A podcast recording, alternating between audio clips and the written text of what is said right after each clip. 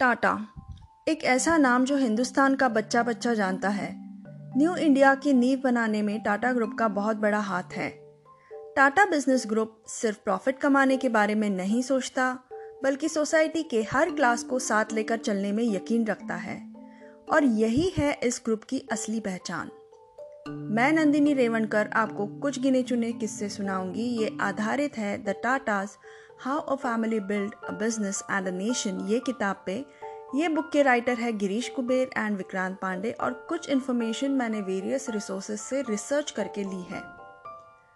Tata empire के तीन मुख्य स्तंभ रहे हैं। तो चलो, आज इन तीनों के बारे में कुछ खास बातें जानते हैं। पहले है जमशेद जी टाटा। इनके पिता का नाम है नुसरवान जी टाटा ऑफ़ नवसारी।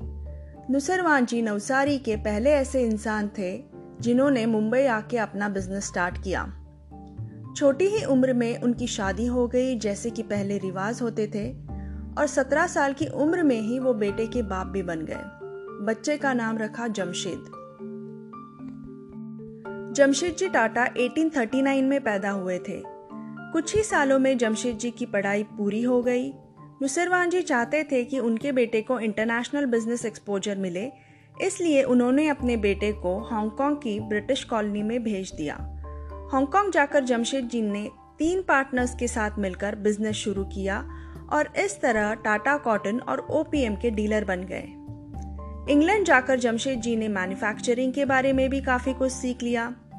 अब वो कॉटन ट्रेडिंग के साथ मैन्युफैक्चरिंग भी करना चाहते थे। 1873 में जमशेद जी ने खुद की स्पिनिंग और विविंग मिल खोली। उस जमाने में ज़्यादातर बिज़नेस बॉम्बे या अहमदाबाद में होते थे।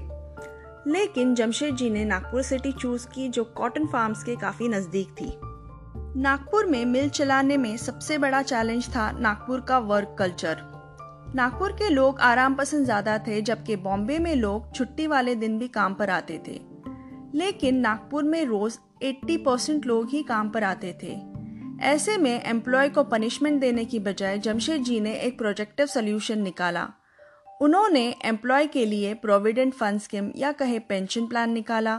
वो अपने वर्कर के लिए सोशल इवेंट्स जैसे स्पोर्ट्स डे फैमिली डे भी ऑर्गेनाइज करते थे, जहाँ गेम्स के विनर को इनाम के तौर पर cash gold chain wrist watches मिलती थी। ये जमशेद जी का इनोवेटिव आइडिया ही था जो इम्प्रेस मिल के वर्कर्स अपने काम को लेकर ज़्यादा मोटिवेटेड फील करने लगे थे। और उनके वर्क एथिक्स में भी काफ़ी चेंजेस आए। जमशेद जी ने ना ही केवल कपड़ा बनाने के नए तरीके अपनाए, बल्कि अपने कारखानों में काम करने वाले श्रमिकों का भी खूब ध्यान रखा। जमशेद जी के दिमाग में तीन बड़े विचार थे। एक, अपना लोहा व स्टील कंपनी खोलना।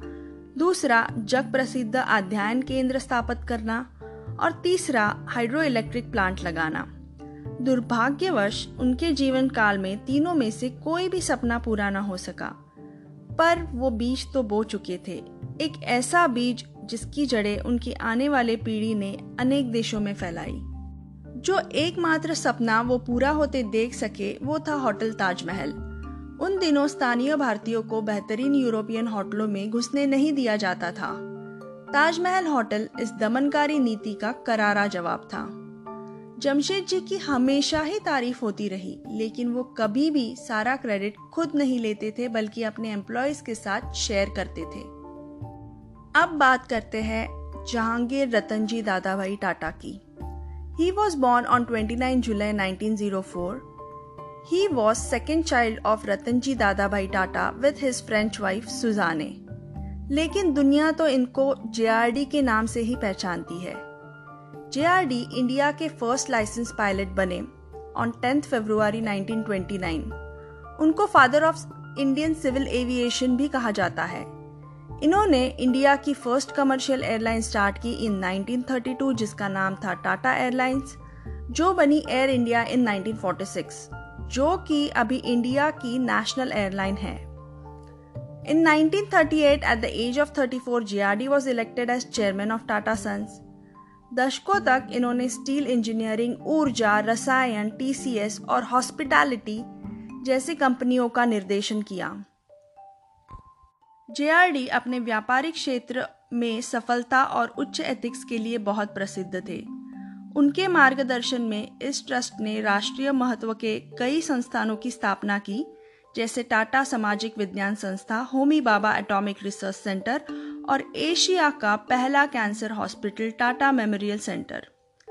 1945 में उन्होंने टाटा मोटर की स्थापना की। 1948 में भारत की पहली इंटरनेशनल एयरलाइन के रूप में एयर इंडिया इंटरनेशनल का शुभारंभ किया गया।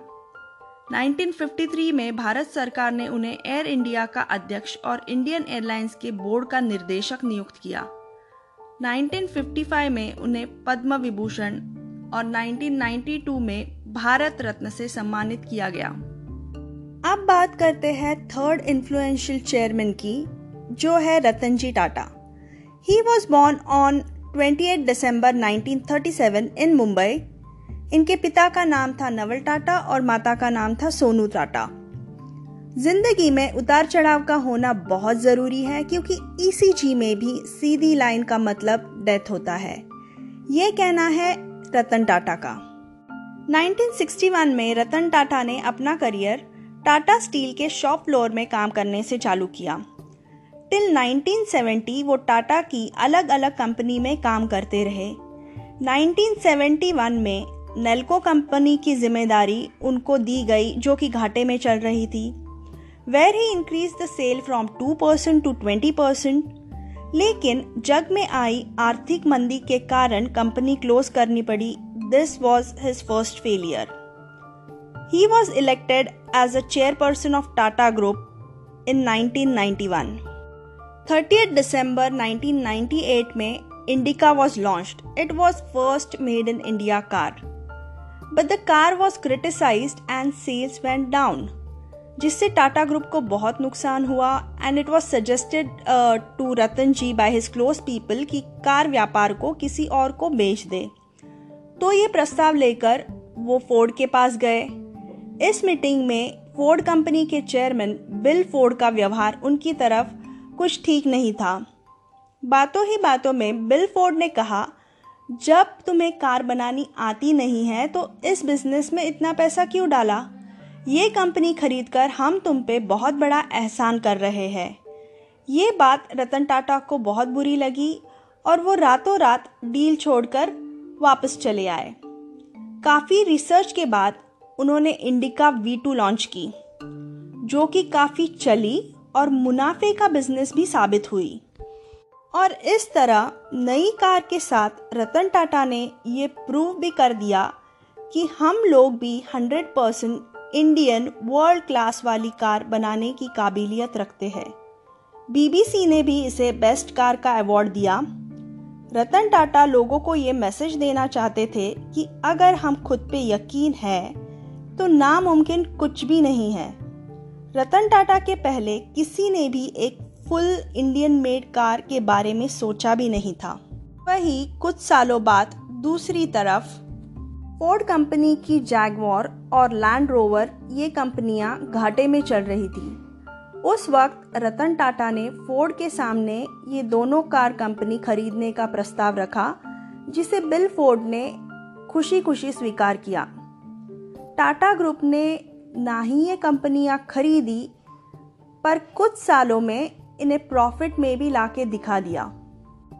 अब बात करते हैं रतन टाटा के ड्रीम प्रोजेक्ट के बारे में, जो थी टाटा नैनो कार रतन जी चाहते थे कि हर आम आदमी के पास खुद की कार हो, इसलिए उन्होंने एक लाख की कार मार्केट में लाई। इनिशियली तो इस कार को लेकर लोगों में काफ़ी एक्साइटमेंट था और काफ़ी सारी प्री बुकिंग भी हुई थी। मास प्रोडक्शन के लिए टाटा ग्रुप ने बंगाल चूज़ किया लेकिन कुछ पॉलिटिकल इशू के चलते उनको अपना बना बनाया प्लांट बंगाल से गुजरात शिफ्ट करना पड़ा, जिसके चलते कार प्रोडक्शन में देरी हुई। वही दूसरी तरफ़, मीडिया ने इसे चीपेस्ट कार कह के इसकी एक रॉन्ग मार्केटिंग की। ये ऐसे काफ़ी सारे रीजंस थे, इसके चलते कार की बिक्री कम होती गई। But Ratan Tata का intention behind this car was always very genuine और प्योर हर आम आदमी के पास अपनी कार। ऐसी बात तो सिर्फ़ टाटा ग्रुप ही सोच सकता है। अगर हम टाटा ग्रुप के तीनों चेयरमैन को देखें तो वो काफ़ी इन्फ्लुएंशियल तो है, लेकिन एक दूसरे से काफ़ी डिफरेंट भी है। जमशेद जी टिपिकल पारसी शक्लो सूरत से भी और तौर तरीकों से भी। जे आर डी टाटा तो एकदम फॉरेनर लगते थे, हमेशा सूट पहनते थे। और रतन टाटा एक इंट्रोवर्ट है। वो काफ़ी रिज़र्व नेचर के हैं, लेकिन जेंटल और हम्बल है। जमशेद जी देश की आज़ादी के एक सेंचुरी पहले पैदा हुए थे। उन्होंने जो सपना देखा, वो उनकी जाने के बाद पूरा हुआ। जेआरडी हमेशा सोसाइटी के वेलफेयर की बात करते थे। उनका मानना था, लोगों में इन्वेस्ट करो तो कंपनी ग्रो करेगी। वो समाज के हर छोटे बड़े क्लास को साथ लेकर चलने में यकीन करते थे। रतन टाटा मेथोडोलॉजिकल है। इतने बड़े टाटा ग्रुप की सारी कंपनियाँ एक साथ एक कल्चर में रखना उनका ही कमाल है। अगर हम टाटा कल्चर को देखें तो इनका मकसद सिर्फ़ चैरिटी करना नहीं, बल्कि सोशल वेल्थ बिल्ड करना है। टाटा ग्रुप मानता है कि अगर कम्युनिटी ग्रो करेगी तो बिज़नेस भी ग्रो करेगा। टाटा ग्रुप बाकी बिज़नेस से हमेशा ही डिफरेंट रहा है। टाटा ग्रुप का कभी भी ये गोल नहीं रहा कि वो दुनिया का सबसे बड़ा या सबसे अमीर बिज़नेस ग्रुप बने। वह हमेशा यही मानता है कि सोसाइटी की भलाई में ही उनकी भलाई है। टाटा ग्रुप की हमेशा यही कोशिश रही है कि हमारे देश की हर सोशल प्रॉब्लम दूर हो। तभी टाटा ने हमेशा लोकल टैलेंट को प्रमोट किया है, जबकि बाकी के बिज़नेस कॉस्ट कटिंग के लिए बाहर से लोग बुलाते हैं। अगर इंडिया का हर बिज़नेस ग्रुप टाटा ग्रुप की तरह सोचने लगे तो वो दिन दूर नहीं जब इंडिया भी सुपर पावर बनेगा। Lastly a beautiful quote by Ratan ji Tata None can destroy iron, but its own rust can. Likewise, none can destroy a person, but his own mindset can. I hope you all enjoyed listening this beautiful journey of Tatas, the incredible Tatas. That's all for today, friends. Thank you.